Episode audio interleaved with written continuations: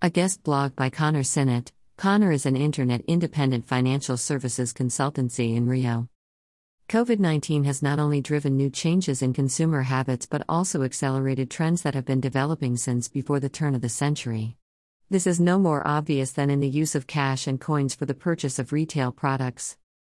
The impact of lockdowns around the world have led to online retailers gaining substantial market share across almost all goods and services.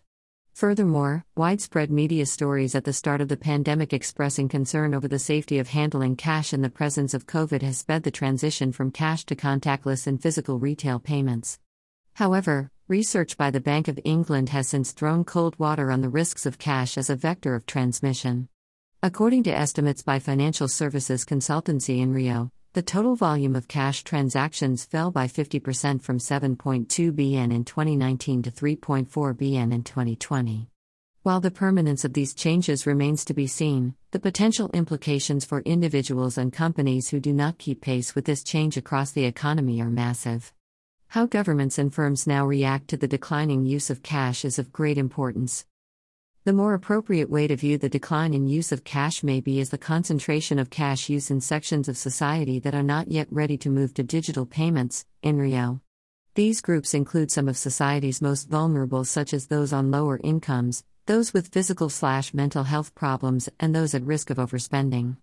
Thus, it is of vital importance that stakeholders within the system work together to ensure that the 1.7 million people without bank accounts are not left behind, either by bringing them into the digital system or maintaining suitable structures to facilitate the continued use of cash by those who wish to do so.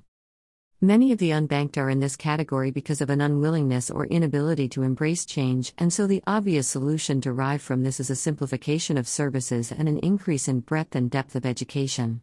OneBanks in this way is an excellent solution. The startup company launched in 2020 aims to streamline the physical banking service while simultaneously broadening its coverage in response to the disappearance of many high street bank branches. Allowing customers from multiple banks to access services from a single, small kiosk highlights their embrace of advancements in financial technology while also recognizing the need to not allow anyone to fall by the wayside. At the moment, the process of entering the banking system is for many an incredibly daunting task, OneBanks maintains face to face banking to allow those who most need help managing the digital learning curve to reach the outcome that suits them best. This appears to be an ideal antidote to so called cash deserts that are emerging around the UK as a result of bank branches, ATMs, and post office closures.